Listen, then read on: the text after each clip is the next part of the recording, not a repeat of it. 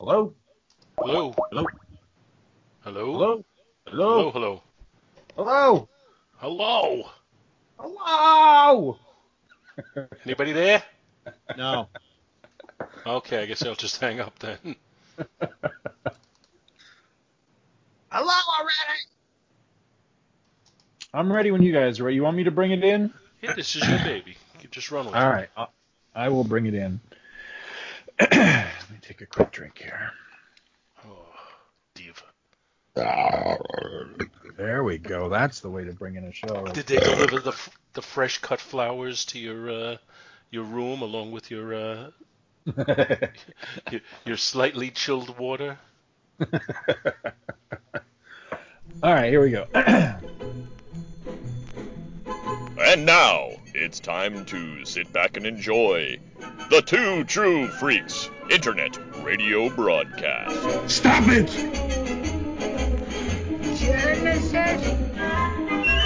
Oh, what's in the box? Disenfranchised by the modern comics industry, producer Paul Spitaro, Dr. Bill Robinson, and Scott H. Gardner now ply the time stream in a never-ending quest to rediscover and reconnect with that unique brand of fun and excitement that can only truly be found in good old-fashioned, randomly selected comic book back issues. Journey with them now. Back to the bins. I got nowhere else to go! I got nowhere else to go! I got nothing else. Hello and welcome to Back to the Bins. My name is Scott Gardner, and joining me as always are my very good pals, producer Paul Spitaro. Hello. And Dr. Bill Robinson. Oh, wee wee, Monsieur. And this time around, so this is a continuation of hopefully the last episode that we did. It's the last episode we recorded. Whoa, is this the last show we're going to do? Is that what you're saying? It's the last episode we'll do. I'm hoping that they're just back to back, but we'll see how they end up coming out. But this is the one that makes the wives say, "You can't do that show no more." Right. So a bit of setup on this one for those that may not have heard last episode or the first part of this whole thing, or maybe just forgot or whatever. So. A while back on our Facebook group for Back to the Bins, and by the way, if you're not a member of our Facebook group, seek us out. It's the Back to the Bins on Facebook. Join our group and get some discussion going over there. We have lots of fun. We post lots of pictures and that sort of thing, so it's a good way to keep in touch with us. So anyway, I posted up a back cover scan to an issue of Marvel Classics Comics. Just because I like old house ads and stuff, and this was kind of a cool-looking image, and it spurred some discussion of, maybe covering an issue of Marvel Classics Comics, which we did last time around. And because of the interest that was shown in the image that I posted, I had chosen Gulliver's Travels. So that's what we covered last time around. We covered Marvel Classics Comics number 6, I think it was, which was Gulliver's Travels. And you can listen to our coverage of that last time. So, but in the discussion that we had on our Facebook group, I threw out the idea that, it might be fun just as kind of a compare and contrast to do that very staid version, of Gulliver's Travels, the classic, with something else that, is sort of related to Gulliver's Travels, but is, as you'll hear, is actually quite different as well. Now, this is something I'm going to profess my ignorance of this right out of the gate. I'm ignorant of where I even discovered this. I think I must have acquired this through like a torrent download, because years ago, before certain sites I discovered and stuff where you can literally go in and just download basically any comic you want, anytime you want, digitally, I used to acquire a lot of my digital comics from these massive torrents that people would put out. Scanners would post these torrent links, and you would just download like masses of digital comics all at once. I'm thinking that's probably where I got this, but I really don't know for sure. It's just something I acquired, and I stumbled across it one day while I was just organizing my files. And it just kind of grabbed me in the sense of I was really taken with the art and the material, too, I guess. I'll admit to it. So what this is, it actually goes by two different names. Now, the version that the three of us are looking at tonight is called Gulliveriana by Milo Manara, who is an Italian comic book artist. But this can also be found as Gullivera. So it actually has two different names. I don't know which one is like the official name. I'm assuming it's a language thing because it has been translated into other languages. The language that we are looking at, the version that we are looking at tonight, is actually in French. Now, to the best of my knowledge, none of the three of us speak French. I took a couple of years of French in high school. I don't really remember a lot except the bad words. So, this was really just a project for fun, to go through this and see, could we piece together the story from the visuals and our very limited understanding of the French language, and would it be interesting? Would it be a compelling read? What would we take away from it? Now, also, the thing to know about this is that Milo Manara, his whole reputation is based on the fact of the types of comics that he does. Now, the types of comics that he does is it's almost porn. It's how would you describe it? Erotic fiction, essentially. Softcore. So, yeah, it's like, well, I mean, some of it though, I've seen some of his other stuff. Some of it is not soft at all. So this one I would say is soft because there's no real sex in the They book. Make a pill for that. But there are other books that he has done that, I mean, it's right out there. So, you know, it's basically a porno, you know, as a comic. This isn't quite like that, although it is very graphic in what you do get out of it. So we'll discuss that as we go through. A word of warning. I'm going to try my best to be clean with this, but because of the material, it may go a little blue. So this might not be an episode you necessarily want to have little ears around while you listen to it. Just putting that out there because it's going to be hard to describe some of the... I will edit out, or I will do my best at least to edit out any cursing that we might do. But just the same, I think this one is NSFW. Oh, right. Daddy, yes. I want to listen to your podcast you listen to. Oh, what's this one? Gulliver's Travels. That sounds fun. I wasn't talking so much about swearing necessarily. It's just, how we're going to describe certain things. I'm not sure how you can say them other than to just come right out and say it. So, well, we could use the clinical terms, vagina, nipples. Well, there you go. Same. Still probably not safe for work. So how we're going to do this, or for young little ears. Right, exactly. Breasticles. So how we're going to do this is we're basically just going to start. I have nothing pre-written for this, so we're going through and. Well, there's really no reason to give a synopsis of Gulliver's Travels because we kind of did that in last week's episode. Exactly. So hopefully you've listened to that. If not, you might want to listen to that and then come back and listen to this. But go ahead. You take it from there again, Scott. I'm sorry to have interrupted. No, that's all right. That's fine. No, it's just we're going to go through the book, Paul and I, describing what we see and what we think is happening based on the images, based on our limited understanding of the words, which, again, are in French. Now, and just to be clear, I have no understanding of French. I mean, I know, we. In Monsieur, but I mean, I have virtually no French knowledge. Okay. Now, Bill is our ace in the hole on this episode because Bill actually was born in France and grew up on the French quarter. Hey, I'll have you know, I took 9 weeks of French at one of the schools I went to in the ninth grade. Mm-hmm. And I spent an evening getting drunk in a lobby in a hotel in Paris. My biggest exposure is that I enjoyed the fries and the toast. Mm. Royale with cheese. So Bill actually has an English translation of this, and now the one you have is actually and it's in color. Yeah, okay. So the one that Paul and I are looking at is in black and white as well, which I believe is how it was originally published. But again, I am no expert on this. I tried to do my homework on this one, and it was really tough. I don't even know for sure what year it is. I think 95, but I've seen conflicting information. I've seen 95. I've seen 96.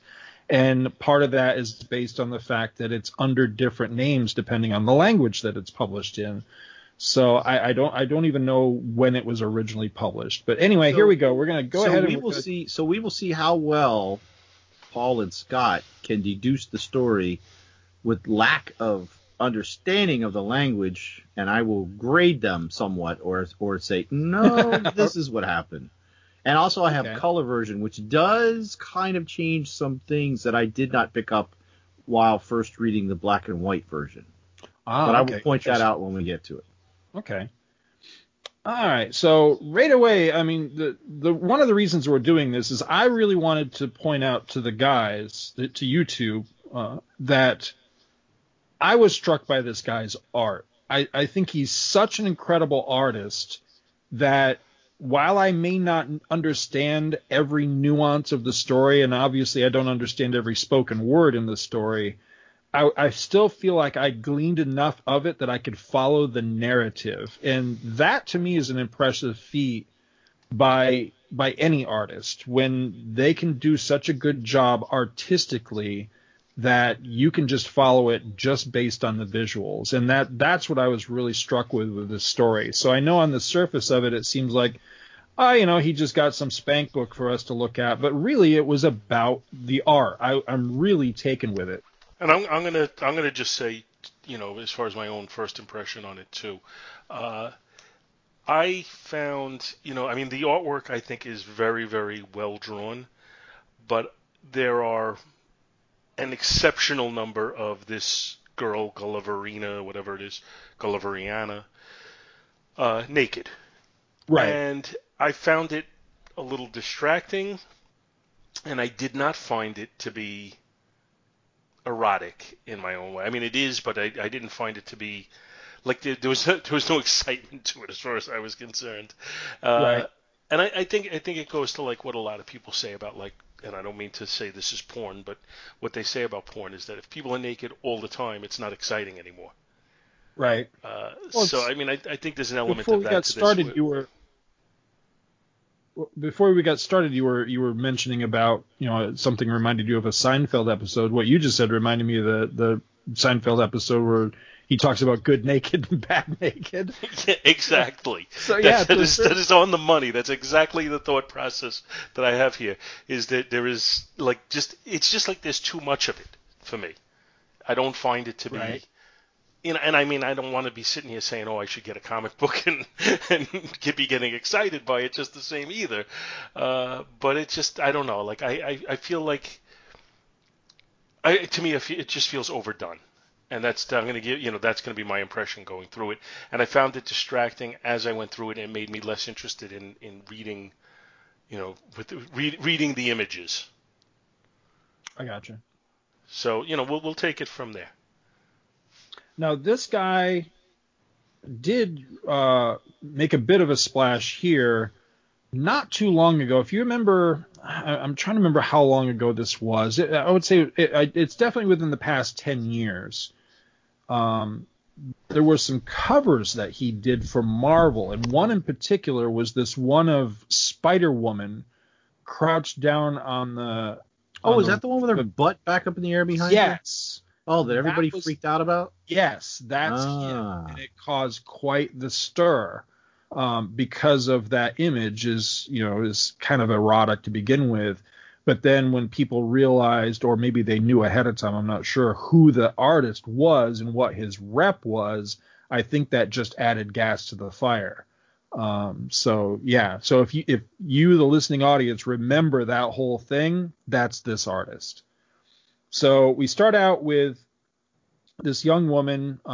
She's in a one-piece bathing suit, and she's sitting on this beach and looking out to like this sailing ship, or just like a yacht, like a sailing yacht that's sitting out in this cove. And it's a really nicely illustrated piece, I feel, with the seagulls flying over and like a mossy cliff around her and all that. It's just like this cove, this beach somewhere. And there's a whole lot of thought balloons, which I have no idea really what she's thinking to herself or whatever. She's just kind of relaxing on one of those blow up inflatable rafts. But eventually she picks it up and goes out into the water, and she's laying on the raft, just kind of lazing around. And then for some reason she strips naked. She takes her bathing suit off and she's laying on the raft, just like completely nude, I guess sunbathing. And at one point she dozes off and falls into the water. And eventually she swims out to the sailing vessel that she had seen earlier. And she climbs aboard the sailing vessel. Again, she's still completely nude. And she goes in, she explores around, and do you have anything to add here, Bill? Because there's I was gonna find a place to stop you, but so let's keep going up until the storm starts, and then we'll stop there and I'll backtrack. Okay. All right. So she explores around the vessel, and she walks down into crew quarters, or this possibly is the captain's quarters. I'm not sure. Now, something I didn't catch that I caught just on a quick flip through of the color version of this that I sent to you, the English version, is that she takes down what I assumed was just like a tapestry or a fabric or something that was hanging in the quarters, and forges herself kind of a makeshift dress out of it.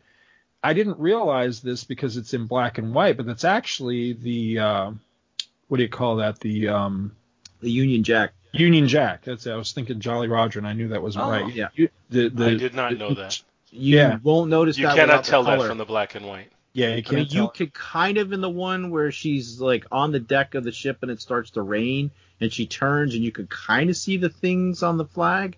But yeah, I only spotted it when I looked at the color. I was like, oh, that's what her dress is made out of. That's okay, yeah, much of a dress.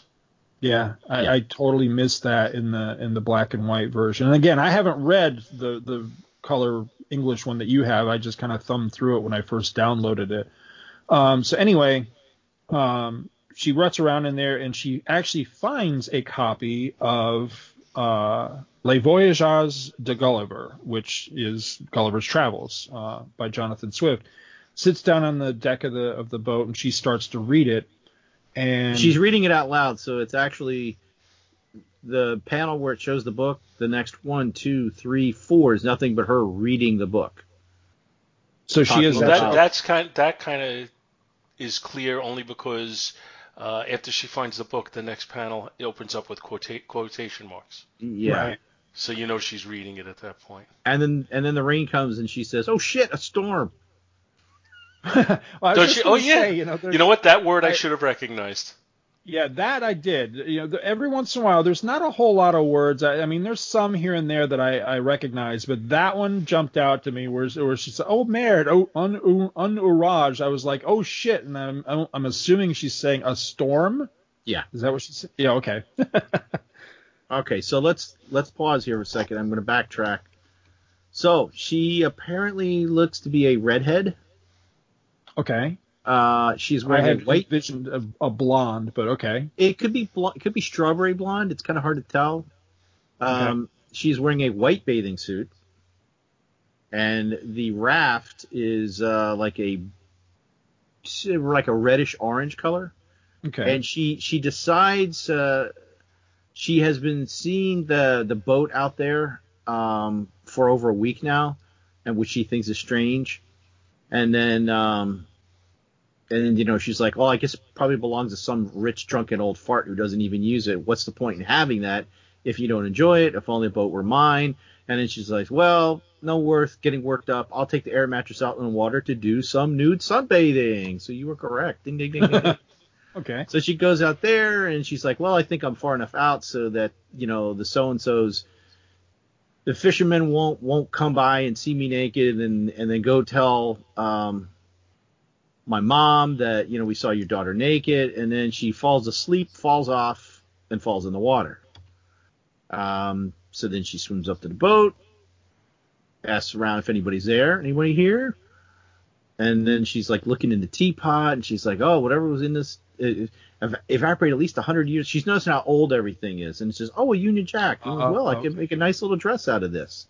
And then she finds the book. And then we're back up to speed. So really nothing, you know, it was the thing with the dress and just filling you in on some of the colors of the backgrounds and why she was going out there just, you know, to do some nude sunbathing and such. Okay. So it's worth pointing out, I feel, that as she does all this, yes, she has fashioned herself clothes, but it's very skimpy. It's basically just she's draped a flag over herself and made like a tunic out of it with a very, very short mini skirt type of thing. But she's nude underneath. So like when the storm blows up, you know, you're still seeing her bare behind and stuff like that. So, you know, little titillation factor all throughout. I really like, the pages aren't numbered, unfortunately, but in the scan, it's page 10, the page of the storm. Just kind of the boat, you know, cresting a wave and just, you know, the intense rain and the clouds and everything in black and white. That's a really stunning image. It looks great. Eventually the ship beaches and the storm subsides and somehow or other she is dumped onto the beach. And the first image we have of her is she's barely clothed at all. The dress that she has made is now ridden way up on her. Now she's laying face down on the beach. So basically from the waist down, she's nude, laying face down on the beach. Eventually she flips over. She's, I don't know, dreaming or thinking or something to herself, but I have no idea what the thoughts are as she's doing all this. You turn the page. I'm assuming. I'm going to jump in. I'm assuming that she's feeling something about like the Lilliputians kind of tying her down. Okay. Yeah, I wonder. Yeah, that's what those thought balloons are. When she's flipped over, she says, "I'm alive. I can feel the warmth of the sun." Well, she's thinking in the sand, and she's like, "But something is strange, though. My head is heavy, so heavy I can't lift it. I'm immobilized as if I were paralyzed. I can't even move a finger." And then when you go to the next page... Not quite what I expected, but okay. Yeah. And the next page, which if you want to give the description, then I'll tell you what she's saying. Okay, so the next page is one of the most... I'm just going to use the word erotic. I'm not sure if that's really right, but it's one of the most graphic... I think that's the best word for it. I guess if you're into bondage. Graphic depictions in the whole book. She is... in classic Gulliver's Travels style. I mean, most people, if you ask them anything about Gulliver, if they know anything about Gulliver's Travels, it's the part where the giant is strapped down on the beach by the tiny people, the Lilliputians, and that's exactly what we have here. The difference is that, of course, she's a female. The really big difference here is that one of her breasts is exposed. The other one's kind of sort of visible through her clothes, but one of them is flat out. And then her female genitalia is wide open for you. It's right there. And you've got the one guy squatting down, kind of looking. I love that. There's another guy pointing, and there's like two soldiers kind of looking, leaning in. I mean, they're in their standards, they're about 15 to 20 feet back, but yeah, they're just kind of like, wow, look at that, holy crap. I would say they are each about the size of like her index finger. Okay, yeah. Let's just put it this way, they could walk in if they wanted to. Yes, yeah, Absolutely. Not that that happens in this book, thank God. So, although yeah, something else happens. They are getting an eyeful, yes. Yeah, so, and she's saying as she's... When no man has gone before. Says, I can feel something crawling on my legs. Crabs, perhaps? Really? Different kind of crabs. Exactly. So, the next page is a riot. It's one of the few images of her though that I don't like is so. Yeah, it's not. It's. I don't know if he didn't finish drawing her nose or. Yeah, it looks. Yeah, she looks really weird. But of course, well, she's frightened. She wakes up and anybody as they lean and like look up over their body, they don't look very attractive anyway. Right. I mean, especially true. You know, especially if their head's being held down and they're craning to lift their neck. So what do you think so the little guy that runs, I'd say that's you, Scott, because he says, holy shit!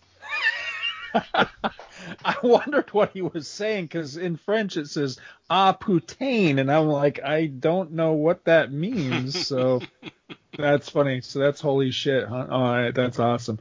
So she flips out, and she's writhing and struggling now. She has, you know, again, she's been tied down through the use of a lot of different lines, you know, just individual lines all up and down her arms, all up and down her legs, and then her hair, the strands of her hair, and she's got a pretty good length of hair. They've all been, like, different strands have been nailed down like a circus tent type of thing. So she's, you know, she's really strapped down, but she's struggling and she's fighting and she's trying to break out of it. Now, she bucks, so she straightens out at the hips and is raising herself in the air, which just exaggerates the fact that, you know, she's nude from the waist down. So basically she's got, you know, her butt and her, you know, pubic area up in the air through all these different things. So again, I guess it's supposed to be for, you know, for an erotic titillation factor to the reader or whatever. But, you know, she's struggling and then they begin to fire arrows at her, and I think she's either saying stop it or she's saying ow. I'm not sure here, maybe a little bit of both. Yeah, she is. It's ow, you know, stop, because they're saying keep firing until she stops moving, and then and then when she's protecting her pelvic region with her hands, she's like, okay, I won't move anymore, but please stop, I'll stay still. So, okay. Yeah. So eventually she settles down. She lays down flat, and they start bringing in casks of, you know, something to drink. They bring a lot of food and everything, and she drinks, she eats, and eventually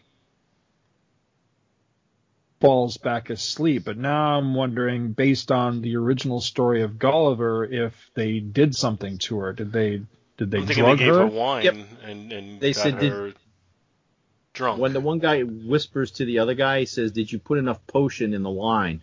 Okay. So okay. And I wondered what they were commenting on to each other. And then when she first stops moving, she says, take these damn pins out of me. Don't you realize you could have taken out one of my eyes? That's what you're worried about. So after she is zonked out, they come in with this massive team of I guess they're oxen or something, yeah. and this giant platform with wheels, and basically an army of Lilliputians manages to roll her up onto the platform. And they actually parade her right into town, you know, as she lays unconscious on this platform. Again, from the waist down, she is still completely nude. So you've got, you know, this graphically, you know, it's a graphic illustration of this nude woman being hauled into town, and they don't shy away from it. I mean, there's a point here where, you know, we're getting a straight up the crotch shot essentially of her on the platform being drug into town. There's a guy that's running right past between her legs, and you know it's a pretty graphic illustration. And there's two children playing in her pubic hair. Yes, yeah, that one cracks me up because even though I don't understand what the mother is saying, I can just interpret that she's saying, "You kids, get out of there." So you would be correct. Get out of there right now, you two. The lady monster is awake. So eventually they get into Lilliput, and she is introduced to who I guess is royalty or some sort of prime minister or something. It's the king. It's okay. The king. And then there's quite a bit of dialogue of which I don't know what it is. But again, based just on the original story, I'm assuming that, you know, she's welcomed to the kingdom, that they're taken with her or something. And there's a parade through the center of town. And this is the only part of this whole thing that I can't follow and I don't understand is that, okay, so she's a giantess. She's nude. Now, she is dressed. She has pulled her dress down. But when they march through the streets and underneath her, she actually like spreads her legs as wide as she possibly can, which makes this really weird and awkward because now she is flashing them everything as basically the citizenry of the town march underneath her. So it's just a really awkward visual of her, you know, spread out and they're walking under her crotch. And I'm dying to know, Bill, what are these guys saying as they're going underneath there? Because I see where he goes. The one guy's going non, non, which is no, something regarding. Is he saying no, don't look? Well, let me back up first. Okay. So when she meets the king says, "Bend down so I can have a look at your so I can look you in the face." That's why she's laying on the ground talking to the king, and then he's like, "Oh, softly, softly, you're so loud you're gonna pierce my royal eardrums." And then he says, "When I saw how enormous and beautiful you were, it gave me an idea. You'll be the symbol of my victory." "And what exactly do you have in mind, Your Majesty?" "My child, you are a godsend. Today is the national holiday of the Kingdom of Lilliput. You were the most extraordinary triumphal arch ever imagined. My army will march through your spread legs as you stand proudly. What a parade it will be." And she's like, "Well, I gladly do it, but my clothing is a little too revealing. If I stand with my legs spread and people see me from underneath, I'm afraid I won't be the only one standing proud." Quote unquote. "Don't you worry, lassie. I'll order my soldiers not to look up, and if they do, I'll have their eyes plucked out as punishment. Come, follow me to my city." So he's like, Lord. He says, "Be very careful, lassie. Don't step on my subjects." That's where he's leading her through the town, and then he's telling her to get in position. He says, "Come on, spread those long legs, lassie. My army's impatient to march under you." And then he says, "Come on now, don't be shy. Grab a hold of your ankles." And she says, "Like this? Perfect, lassie. Beat the drums, raise the flagpoles, and march." And then the guys that are marching through say, No, whatever you do, don't look up. They'll have your eyes out." And the other person says, "I'll only peek with one, then I'll still have one left. How about that?" All right, that makes a little more sense of this because, yeah, it's quite the visual, this part here. It's like, okay, why is she flashing them like that? So that's funny. So somebody raises an alert, and she walks to the beach, strips off her outfit again, and wades out into the water, and she attacks what must be the I can't remember what the rival kingdom was or whatever, but the navy essentially of the rival kingdom of Lilliput. They just call them pirates. Oh, okay. She seizes all their ships and drags them back into the port of Lilliput, where the people are cheering for her and everything. I'm not sure if more time passes or what, but within a couple of panels, she's got new clothes. They get her some. They've made her some high heels. They've made her a cute little outfit, a little dress, and then I'll stop right there if you want to fill in anything from. No, it's pretty much she brings the fleet back in so that they will have a fleet, because one of the things they said, we can never attack the pirates because our wood is not good for building ships. So she goes out, she scares all the pirates and steals the ships and brings them in. And yeah, they said that the tailors have worked on this beautiful modest piece of silk and made these shoes. So they're like, oh, I wish I had a mirror. And then somebody says, giantess, a fire has just broke out in the queen's chambers. She'll burn to death if you don't save her. Come look. And then we get the skirt shot. The outfit is cute and everything, but yeah, that's the thing, is this the skirt portion is almost like a tutu. It's so short that it's still not covering her at all, because as you see her walking back into the town, you're still seeing her bare butt. So yeah, it's weird. Yeah, they're but the people are saying, "Quick, you must save the queen. Only you can save her. Save the royal palace, please." So as it turns out, the short skirt actually works in her favor, because as the kingdom's on fire and I thought this was the queen or something here. Oh, whoever, you would be right. Okay. She's in danger of being burned up. So Gulliveriana, she just lifts up the front of her skirt and pees on the fire to put it out. But she ends up peeing on the queen. And the queen is, visibly really pissed about this whole thing. And Gulliveriana picks her up, sets her down, and it looks like they're having an argument. And one of the few words I was very easy to pick out of this whole thing is where the queen calls for her arrest. Mm-hmm. And Gulliveriana, I don't know exactly what she says in the next part here, but it's pretty easy to interpret that she's like, oh, to hell with this or something. And she storms off. You see her pouting on the beach for a little bit, and then she ends up seeing the ship. I'm assuming it's the same ship that she came in on out in the bay again. So she wades back out to the boat and sails off. Yeah, so just to back up for a second. So she goes to the town.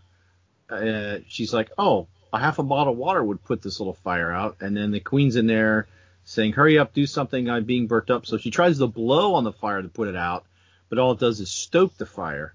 And then she says, well, desperate times calls for desperate measures, which is when she starts to urinate on the fire. Does the queen call her an idiot? Yeah. She tries no, not like that. You're only stoking the fire. We need water, lots of it. Yeah, I saw the word idiot. Yeah. So then she's like, what are you doing? You wouldn't dare. And she dumped it on her head, and she says, you filthy whore, how dare you? And she says, cheer up, your majesty. I'll set you down outside. Don't touch me, you despicable monster. Keep your dirty paws off me. And she's like, hey, I did just save you, No one has ever humiliated me like this. I'll have you hung, drawn, and quartered, and then roasted and cut up to 100,000 pieces. And then that's when she puts her down and says, all right, but first listen to me, little lady, okay? And listen well. There's no need to be pissed at me, you ungrateful flea. You're nothing but a tiny invisible speck. Who's pissed at who? So she's saying, you're nothing but a tiny, invisible, pathetic Lilith slut. And that's when the queen says, arrest her. And that's when she's basically, you're right. She says, I'm leaving before things turn real ugly. So long. And then she's kind of out by the beach going, how did I get out here? And to think that school's starting soon and I'm stuck in this nightmare. Oh, hey, it's my boat. It's my boat. And then the guy that's standing on the thing was the tailor. And he's like, oh, I knew it would end like this. Beautiful things always disappear before you know it. So long, giantess. Bon voyage. You will always be my favorite model. So he's like smitten with her. Yeah, I wondered what that was all about, because I see the part where he's saying bon voyage, but beyond that, I'm like, who the hell is that guy? So yeah, I wasn't sure if that. I thought that might be the king. Yeah, no, that was Taylor. Because if you go back, see, it's hard to tell because he's wearing like a dark purple, and he's the guy that when he walks up and says, "Allow me to drape this fabric over your shoulders and splendid curves," she's holding him in his hand. He's also the guy that's standing in front of the big long line of silk that's on the beach. So he's like the royal tailor, I guess you could say. I gotcha. All right, so she sails off, and it looks like at least a day passes, and she comes to like this rocky cove. And I hate to say this, this is where shit just starts getting weird. Yeah, yeah, it does. It hadn't already got weird. And she goes ashore and is instantly beset by a giant rat, who attacks her and starts to tear at her clothes and everything. But she has a sword that I'm assuming this is something she... Oh, yeah, it was on the ship. So she's wearing like a pirate's hat and has a sword, and she stabs the rat with the sword. Oh, but you completely missed the thigh-high boots. That always on board a ship. Buccaneer boots. Those aren't Buccaneer boots. Those are FMVs. Those are dominatrix FME boots. Oh, okay. Those FMVs. Things are high, man. They're over the knees, for God's sakes. They're what, Bill?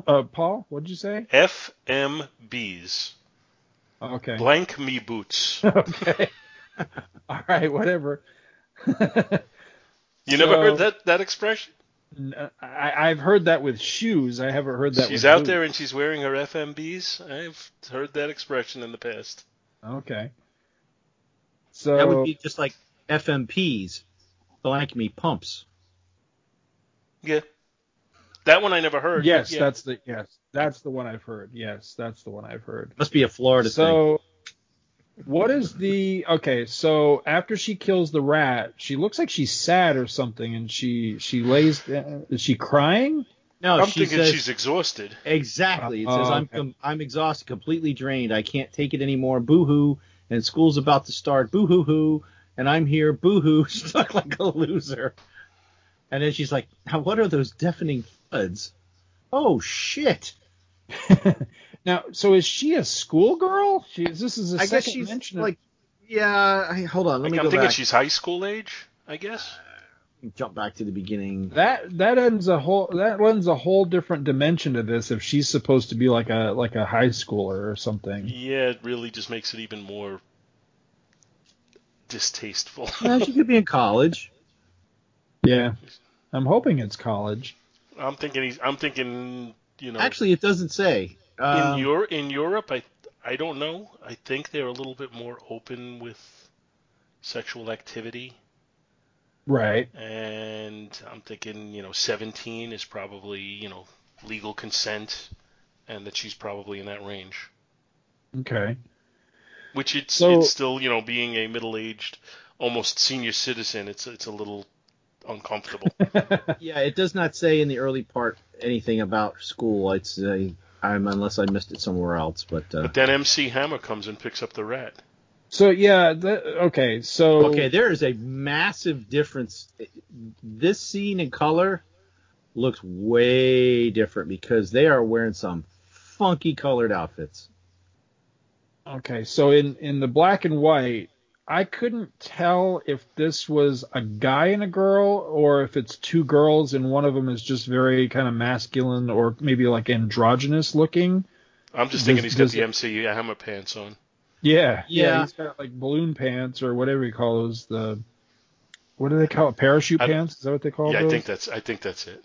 And yeah, I used to own a pair of those. Watch it. The one that's kind of running, like scared of the dead mouse. She reminds me of what was Mammoth's sister in Teen Titans, the Fatal Five or whatever. You know what I'm talking about? What was her name? Shimmer or something like that. That's who she looks like to me. See, I'm thinking Uma Thurman from Kill Bill.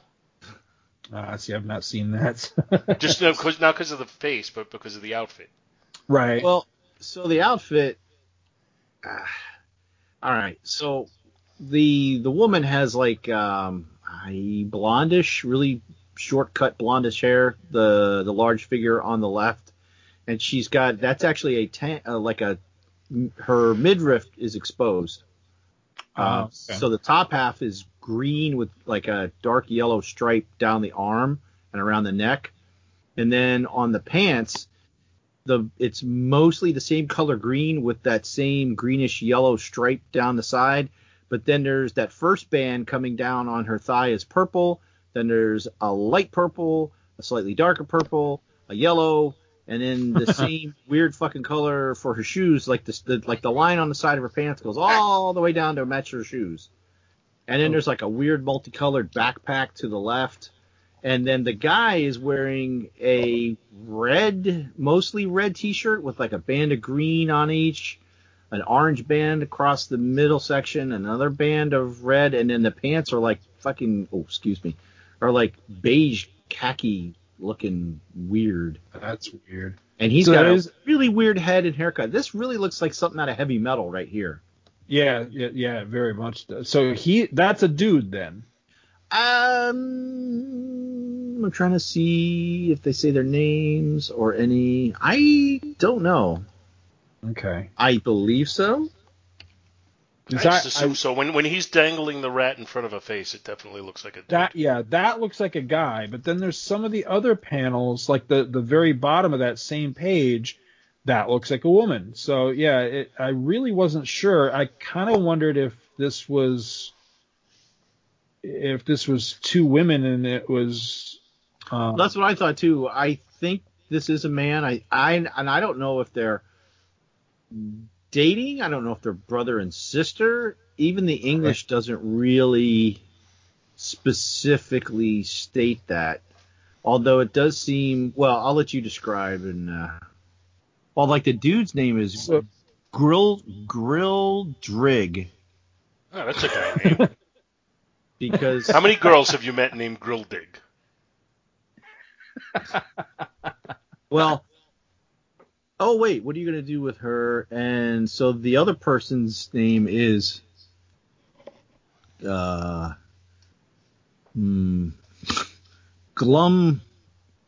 Glumdelclutch? I'm not making this up. I'm thinking these names are similar in many ways to whatever's in the original story. Right, yes. Yeah, because in the original story, the names are all really weird like that, too.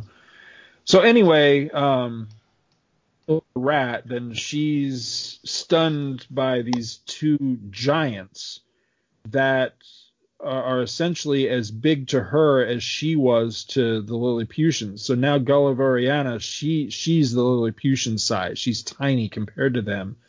And she tries to hide in the rocks and everything, but they eventually they spy her, they see her, and they're kind of fascinated with her as just being a tiny little person. It looks like they pour her some water or milk or something to drink out of, and she they put like an energy drink for the picnic, high energy milk from a picnic, and then they add a little dash of this. No, you're going to get her drunk. And they're like, drink up, little one, then we'll have us some fun. And she's licking it like a cat. This is good, she says. Now come here so I can get a closer look at you. And then she's like, my head's spinning, but it feels so good. And then the guy's like tugging at her hair and says, well, aren't you pretty and so soft and beautiful? Fine, silky hair, too. Come on. And, So, yeah, that's the only part of this that really falls into like the erotic or the porn area here, is that he's using his fingers to kind of spread her legs apart, and it looks like she's kind of into it, but she is drunk. Okay. So, I mean, they're not, nothing beyond that really seems to happen. It almost kind of looks like she's dry humping his finger at one point, but Okay. And the female lady says, you're such a pig, Grildrig. And then he's just like, oh, look at this naughty little slut. Yeah, that's it. Take those rags off. And then he says, you're as languid as a pussycat, but a lot sexier. And then that's when she's dry humping his finger. And now the girl is getting a little, she's like biting her lip. And she's like, that's enough. Give her to me. And she takes her. And puts then, her in a cage, right? Well, no, first she drops her to the ground.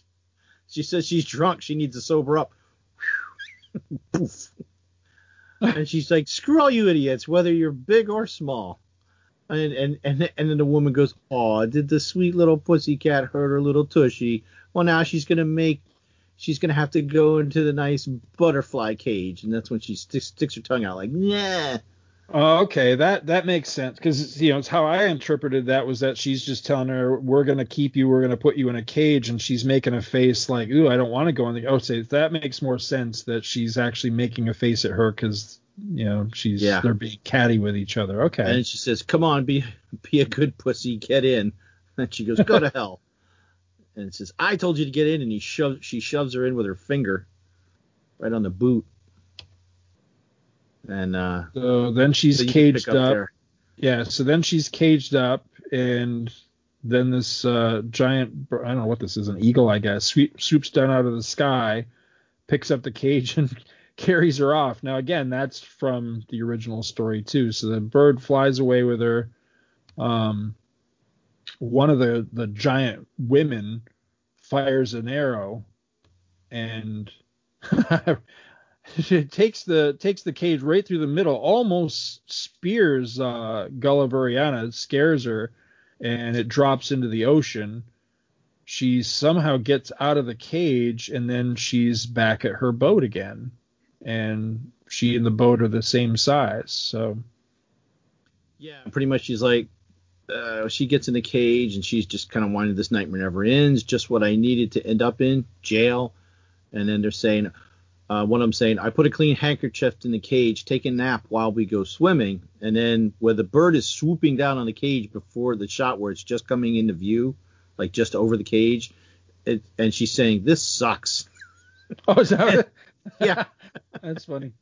And then the bird picks her up. And she's, oh, no, now what? Help, help. And then she's the dude saying, careful, don't hit the cage. And shut up, Gulliveriana, don't distract me. Holy shit. Ah, my boat. Well, so, yeah, it's funny. That's the third time that somebody's said, and according shit, to and it's English a different person, word. Yeah, it's a different word. Each time it's been a different word. That's funny. There must be different French words for holy shit, French. I guess. So now she's back on the boat. She sails off again. She finds another beach, gets out, walks around, and she comes across some talking horses in a field. And this is one of the few parts of this I have no idea what the hell's going on. I don't think you want to know.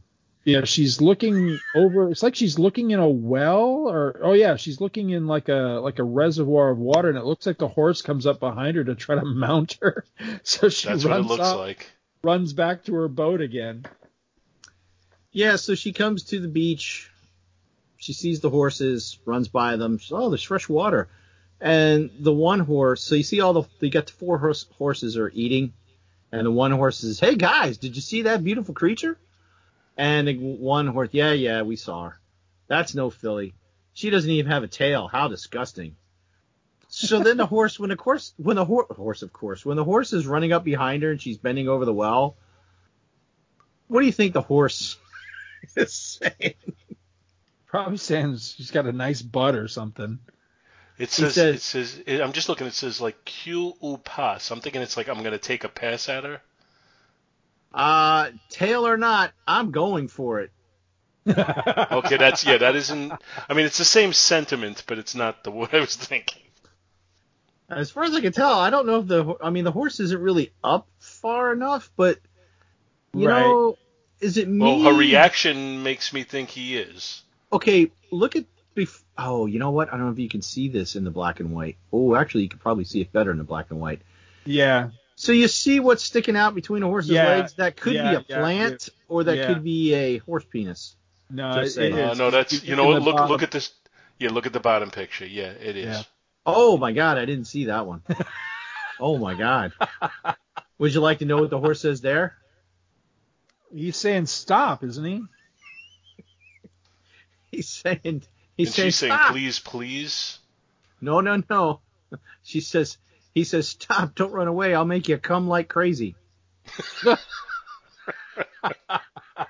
This is horrible. And she says, thanks, stud, but I feel plenty crazy as it is. and the horse is yelling, come back. I was going to make espresso. So she gets back on the boat again. This time, as she's sailing on the boat, she actually comes across this giant floating city. It kind of looks like, almost looks like Olympus or something as a city, like floating over top of her. This was one of the few sections I didn't know exactly what was going on, but I didn't much care because I thought that this was kind of like that section of the original story that I didn't care for at all, with just like the island of weird people. And that's kind of what I figure happens here. She goes up with these people, and then they're just so weird and odd and acting all weird and strange and everything that she just kind of gets. I'm not gonna read through everything that they're saying. Yeah, I wouldn't. So I can imagine. But I will read this part. The women go, "Come on up, come join us, and we'll play some fun games." And then she says, "But aren't there any men up there?" She says, "Of course they are, but at night they're too busy gazing at the stars, and during the day they're dead to the world or discussing philosophy. Come on up, gorgeous." So basically the men are all asleep because they're up all night looking at the stars, and like they said, if they are, they're talking about philosophy. And obviously at one point the one woman lifts up one of the guys' togas and says, on top of that, when they're sleeping, they don't even have wet dreams. Show her, Alice. And then they try to stimulate something to happen, and nothing happens. So then they try to stimulate them through one girl being hit with the riding crop to wake them up. That's what's going on. They're like, just basically, this is just 2 pages of like sex-starved women. Yeah, basically they're all sex-starved women eating fruit and whipping each other and screaming, trying to wake up the men. It's about what I figured. Yeah. And it looked to me like Gulliveriana, like this just wasn't her scene. She's like, nah, I don't think so. Yeah, it says she's like, my dog is barking. I guess my dog doesn't like this either. It's not even a euphemism. So, actually, she says, "I've had enough, I'm leaving. You can thrash out your problems, but I'm going home." Wait, we're going to play another game, stay. Or is this, no, that's okay, maybe some other time, who knows, later, you pervs. That's awesome. So that's... Sails off again, and this time she comes to another beach. And it's a little teeny tiny house with like lawn furniture out front and everything. And she assumes that she's back in Lilliput again. And she starts kicking it over when this little girl is upset with her because the little girl, that was her dollhouse. And she was playing with her dolls and everything. So Gulliveriana kind of crouches down, and it looks like she's comforting her. Maybe she's telling her, sorry about that. I was mistaken or whatever. And that's pretty much the end of the story. She kind of just wanders off down the beach. And on the last page, I can see, just for what it's worth, she says Barbie and shit. Yeah. Yep. Barbie shit. Now I really know I'm home, is what the words are on the last page. So after she gets on the boat, she sees that she's come to another shore. She's like, what if this is Hat's fault? Of course. It has to be this damn enchanted hat. The nightmares began as soon as I put it on. Enough. What? I'm just reading what's on the book, man. She says... That I didn't pick up. When she takes the hat off and she's holding it, says, the nightmares began... What the hell is up with that dog? I don't know. He doesn't like the book. The nightmares began as soon as I put it on. Enough. I'm taking off this hat and these boots. So long. And she's, yes, I feel free now. I can go ashore without a worry. Oh, it's the cat bothering the dog. My wife just threw the cat in here. And she says, yes, I'm positive this is home where fellow normal people live. And then she looks down and sees the dollhouse and goes, but no, this... Oh, no. And then she's screaming, enough with midgets and giants. Enough, I say. Won't this stupid nightmare ever end? And she's kicking the lawn furniture. And along comes a little girl and says, you're a big meanie. I didn't do anything to you. And you broke all my toys. You're horrible. Aww. And she says, but you're a little girl. You're like me. And those are your toys. Did I break them? Oh, I'm so sorry, sweetheart. I'm really sorry. And the little girl's like, I didn't do anything to you. Why'd you break my Barbie house?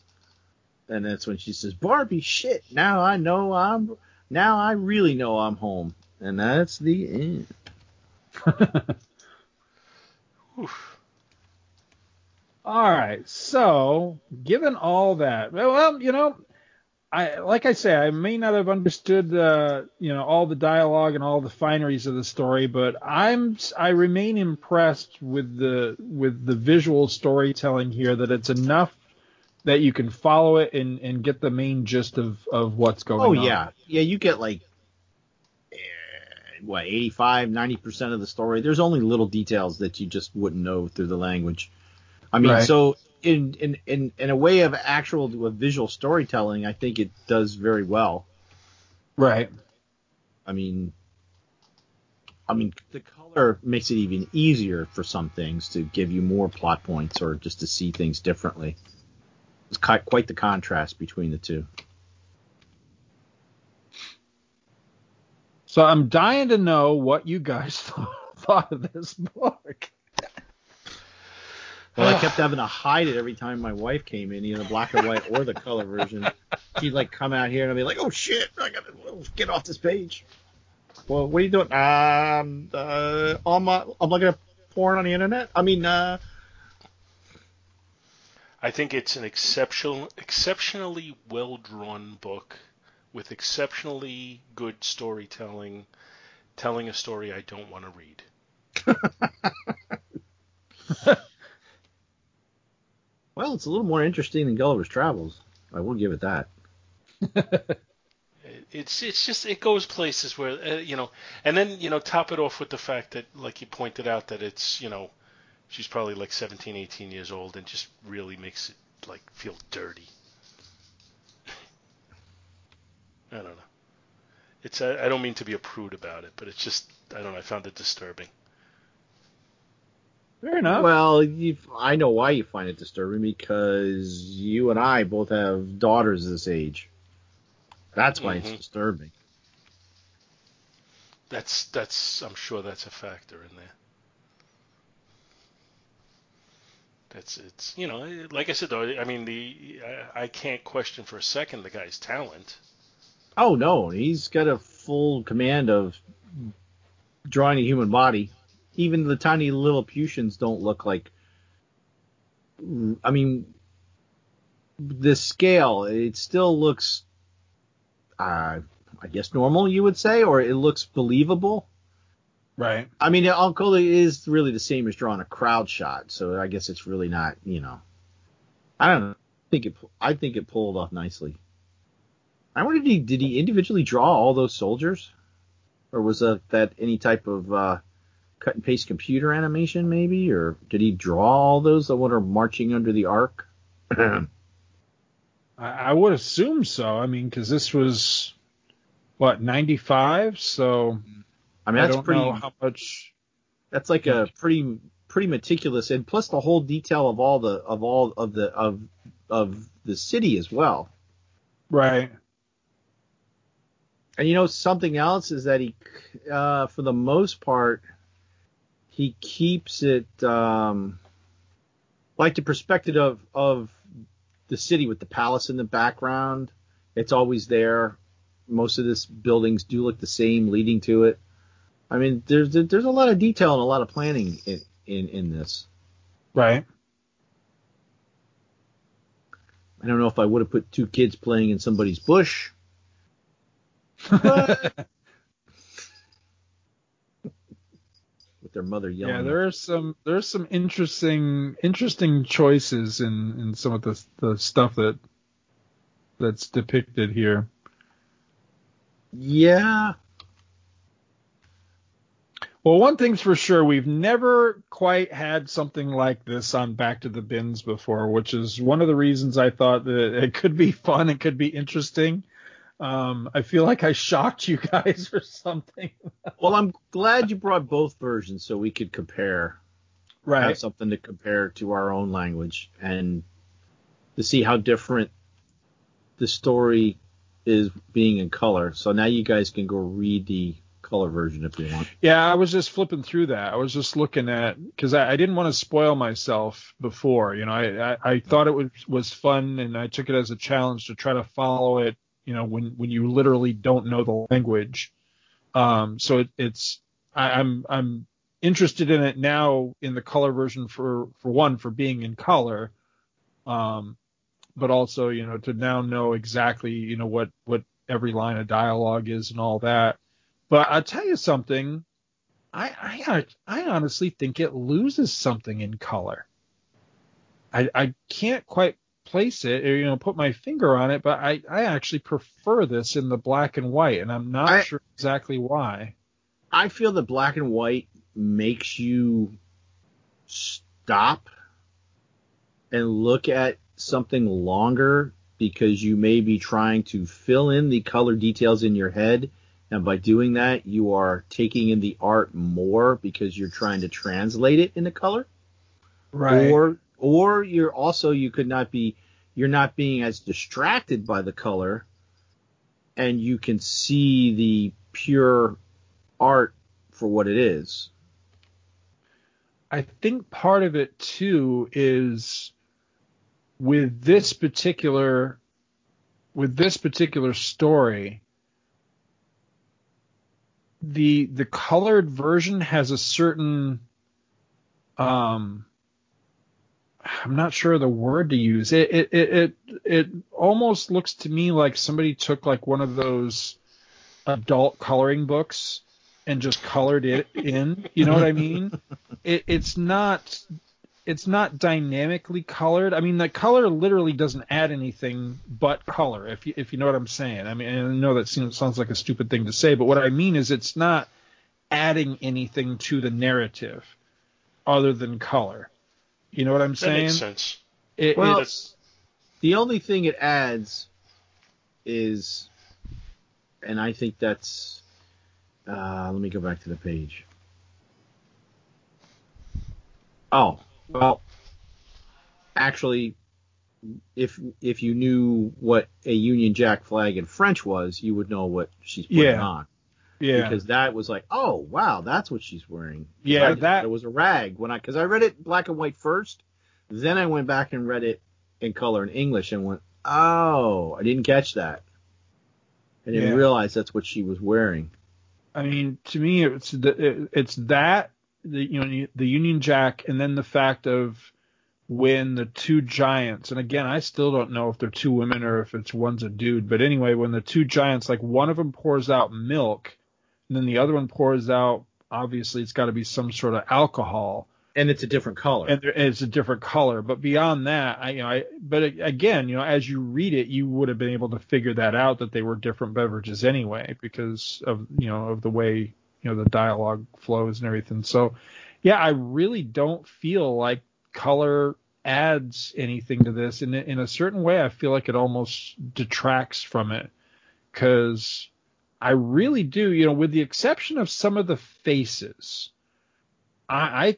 I think this guy's an amazing artist. I mean, really, some hella chops here, because it's really incredibly well illustrated. And I'm not saying that just because it's a beautiful woman parading around nude for most of the book. I mean, I really am taken with the art in this. No, like I said, like the cityscape and a lot of the countrysides are, well done. That shot, there's a couple different shots with the boat, but in particular, that first shot with the boat, it's a full page splash where the boat is being rocked by the storm. That's an incredible piece of art. I mean, that's amazing to me.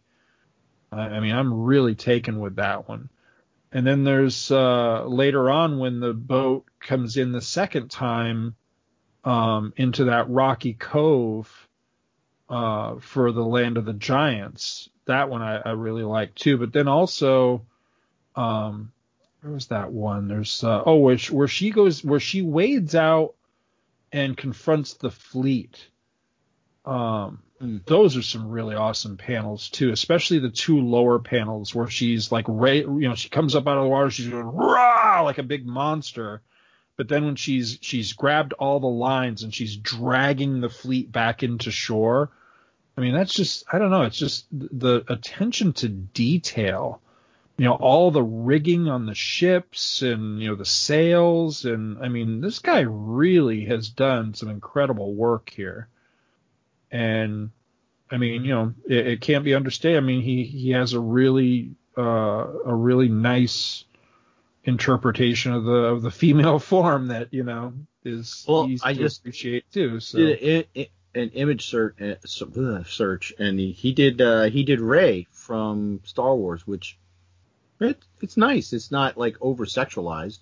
It's a very good drawing of her. And then I'm gonna search for Marvel.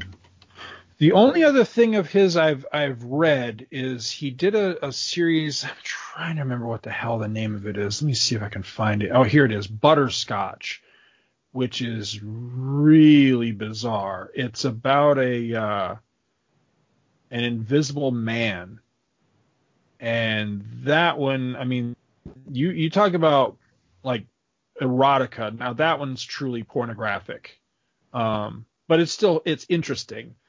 But yeah, I'm not sure if this guy ever actually did work for heavy metal or, you know, submit to anything to heavy metal. But that's what the art style in a lot of his other projects really strongly reminds me of. And there's some of this that reminded me of heavy metal as well. So apparently the big stink. I'm just reading something real quick. So I guess they canceled some variant covers after the whole kerfluffle with the whole... oh, really? Yeah. I'm looking at some other...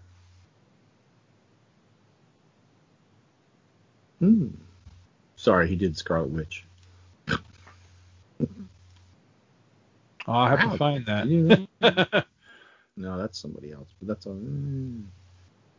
Oh, that's What's funny is he's a lot older than I would have him. I mean, this guy is he looks 5 years old, and he looks like an old like Andy Warhol or something. He's he kind of looks like he might be kind of pervy. No, he didn't do Scarlet Witch like erotica, right? He just did Scarlet Witch. She's just she's not erotic.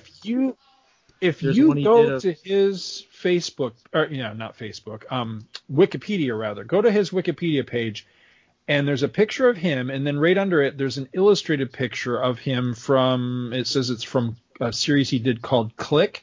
You look at that picture of that woman with her ass up in the air, and that is exactly the same pose as that Spider-Woman cover that everybody got worked up about. So that's what this guy's famous for. You know, I'm sure that's why Marvel got him in the first place, is he's famous for drawing sexy women, you know.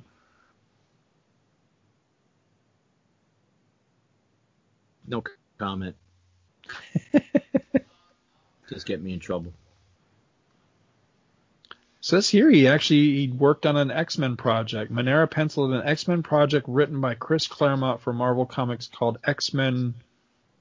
I'm not even going to try to pronounce that. Ragazze in fuga? I have no idea if I'm saying that right. Well, it's something on fire, right? Would that be in fuego? Oh, okay, I guess. Yeah, my knowledge of foreign languages is very lacking. So, again, all right, so I guess we should probably rate this. Yeah. Oh, sorry. For excellence. I'll go first. Now, the problem with trying to rate a cover for this is I'm not sure what like the cover is, if you know what I mean, because again, this has been through different variations and different interpretations and stuff like that, different translations. So I'm not sure like what the definitive cover of this would even be, to be honest with you. Let me see. Is there a different cover? Yeah. See, like the English version that Bill is looking at is different than the cover of the French version that you and I are looking at, Paul. So did you continue to look through the back of the English version to some of the, we'll call them splash pages? Of the French version? No, of the English version. Look beyond the story. The English version that I'm looking at ends with her walking away on the beach. Oh, wait a minute. The French version has several splash pages in color beyond that. Oh, that's what it is. It's the French one, yeah. Yeah. Did you see that? Yeah, I did. Yeah, there is one that's particularly disturbing, so yes. But I don't know. I'll just say it makes me feel inadequate. I'm not sure if those are actually part of, because they're in color, so I'm not sure why would they be part of this. Oh, no. You know, so I don't know. I almost get the feeling like this particular scan may be a bit of an amalgamation of different printings of the story or something. I'm really not sure. That last one with the pole dancing, we'll say. Well, what else are you going to call it?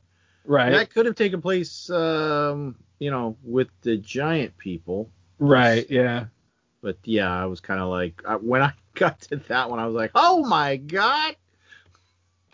Well, see, I'm glad that I see that now. Yeah, well, I'm glad that's not actually in the story. There's none of that in the story. I mean, there's a lot of gratuitous nakedness and butt shots and stuff, but there's not any, like, pornography in the story, you know? Not really. You said that with a straight face. Oh, no, I'm serious. I mean, do you disagree? It depends on your definition of pornography. I think some people would define one person pissing on another as pornography. Just saying. But she doesn't do it in like a sexual gratification. Oh, I know. No, I agree with that. But I'm just saying, some people might enjoy that. I can agree with that. No, I mean, I don't necessarily disagree with you. I'm just. To me, pornography is sex acts, and there's no sex acts in this other than, arguably the thing where she, dry humps the giant's finger, I guess. But and the women whipping each other with the riding crop. Did you miss that on the floating island is over-sexualized women, no men? Right. Just saying. But again, it's not like they're, I mean, I don't want to get really raunchy with this, but I mean, it's not like they're using objects. You know what I mean? It's playing around. It's like a softcore, like. Oh, stop beating around the bush, man. Like something you'd catch late night on Skinamax or something. It's not a XXX film type of thing. So anyway, in the wrong hands, this would highly overstimulate a small adolescent, pre-pubescent adolescent boy. I don't think there's any issue about the fact that it's a little over the top in some of the presentations and a little gratuitous. Oh, absolutely. I'm not arguing that. And that audience is probably who it's aimed at. I'm thinking, that and. Perverts. But what I was getting at though is I don't know if there's really a proper cover to give a cover grade for, so I'm going to skip cover grades for this one and just talk about really just the art. I think the art is fantastic. Some of the faces are a little bit weird, but that's kind of his thing. And I get the feeling that it's just weird to me as an American looking at this, because this is European style comics. And I've noticed that a lot of European style comics do draw faces a bit differently, particularly female faces, a bit differently, because often European women have a different look or a different aesthetic.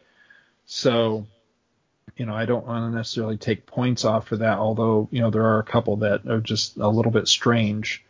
But overall, I'm really taken with the art in this. I was very impressed. I mean, I think that's really the reason that I ended up keeping this in my digital library as opposed to just, deleting it, because this isn't my style of comics. or whatever, but I was just really taken with the art. I mean, visually, it's stunning. This guy's just a hell of an artist. I would like to see him do something, a little more. I don't want to be denigrating of his work, but a little more serious, a little more mainstream, I guess.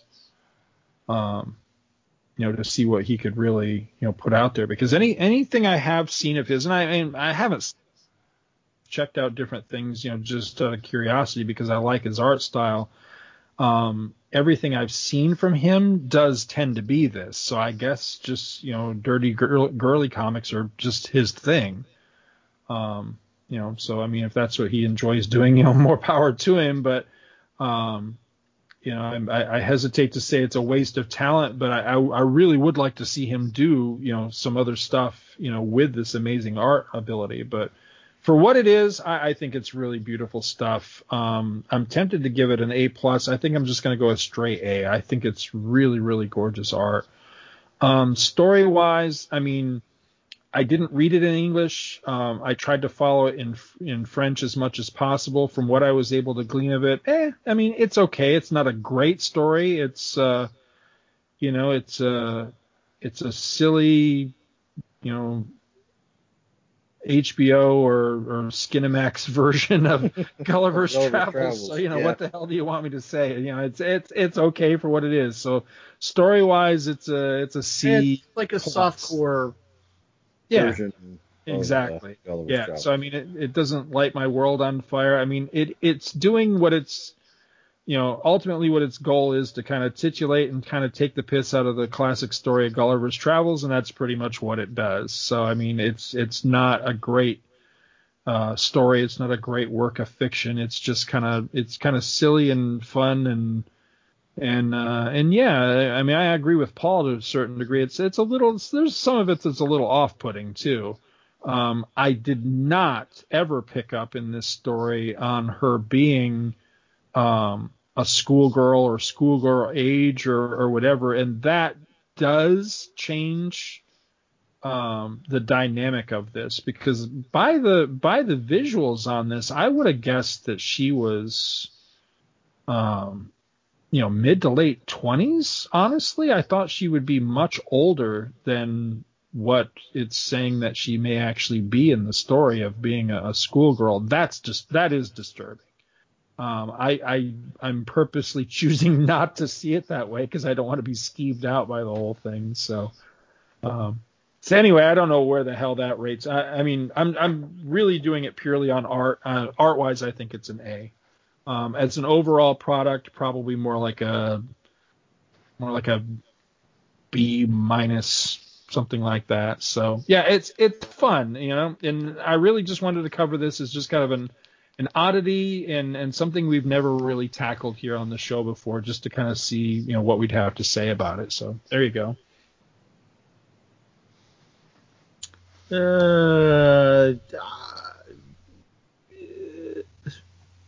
Yeah, having spent so much time analyzing this, the art,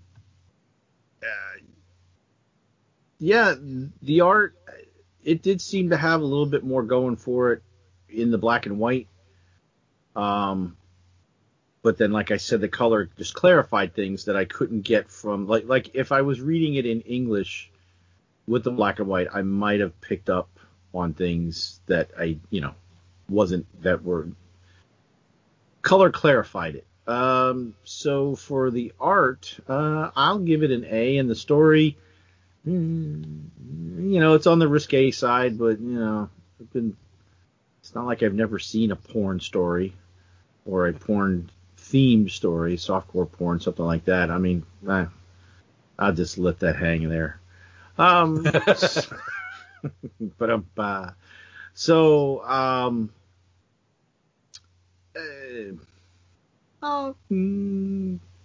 give it a B overall. 2 B cups. Oh, sorry, wrong show. So It's I'm torn on this because I honestly. I know. It's not easy. For exactly the reasons we talked about. It's not easy being skeevy. Yeah, exactly. I think that your skeeviness is assigned. Artistic ability, this guy has definitely got it really well. So purely from a art point of view, I think you can give it an A.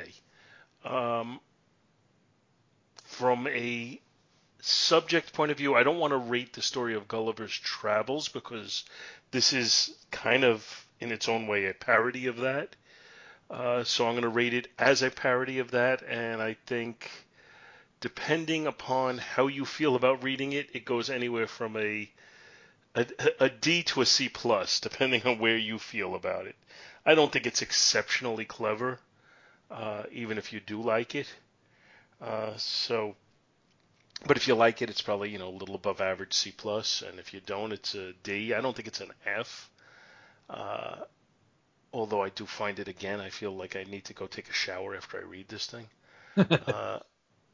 So overall, I'll give the book I'll give the book a B based upon the quality of the artwork, not so much the subject matter.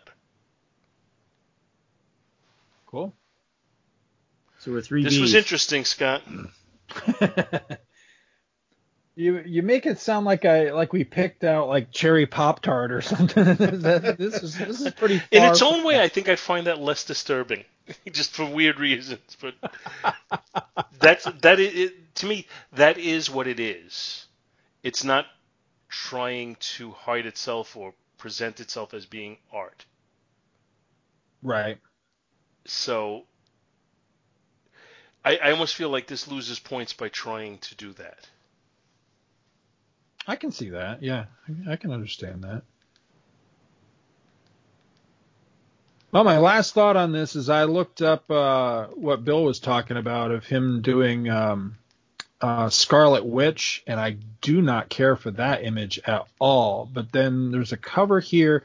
It's funny because you have to do a Google search to find it, but then if you click the link for where the image is supposed to be at, it's been deleted from the Marvel website. But if you do a Google search for Milo Manara Shauna, what's his name, Kazar's girlfriend? Yeah. Mm-hmm. That is a beautiful picture.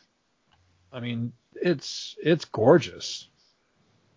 But yeah, I don't care for the Scarlet Witch one. She looks weird. Yeah, her face does look a little stretched out or weird. Like, her whole body looks a little too thin. Yeah, but no, the Shauna one, Shauna actually looks more like Jungle Girl from Dynamite Comics in this image, but it's pretty amazing. And not just her. I mean, the whole picture is, it's like a primeval jungle, and there's a big old, I don't know, a T-Rex or a Patasaurus or something behind her. It's Oh, I see it, yeah. Yeah, that's a really cool image. Yeah. This guy's definitely got some chops.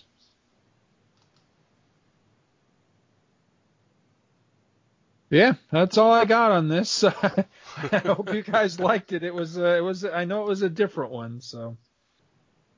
That was definitely different. Oh no. Oh no.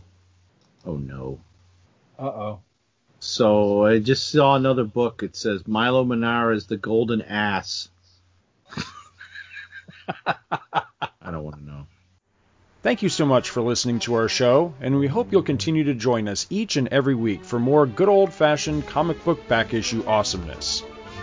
You can contact Back to the Bins to leave feedback, comments, questions, suggestions, and criticisms via email at bins@twotruefreaks.com. or by joining the Back to the Bins group on Facebook. Back to the Bins is a proud affiliate of the Two True Freaks Internet Radio Network, which you may find at www.twotruefreaks.com. Two True Freaks is a registered trademark of DiManzo Corp of Milan, Italy. All rights reserved. Please take a moment to stop by the twotruefreaks.com site and check out their many other fine podcasts, won't you? Thanks. And we'll see you next week. This is Bins!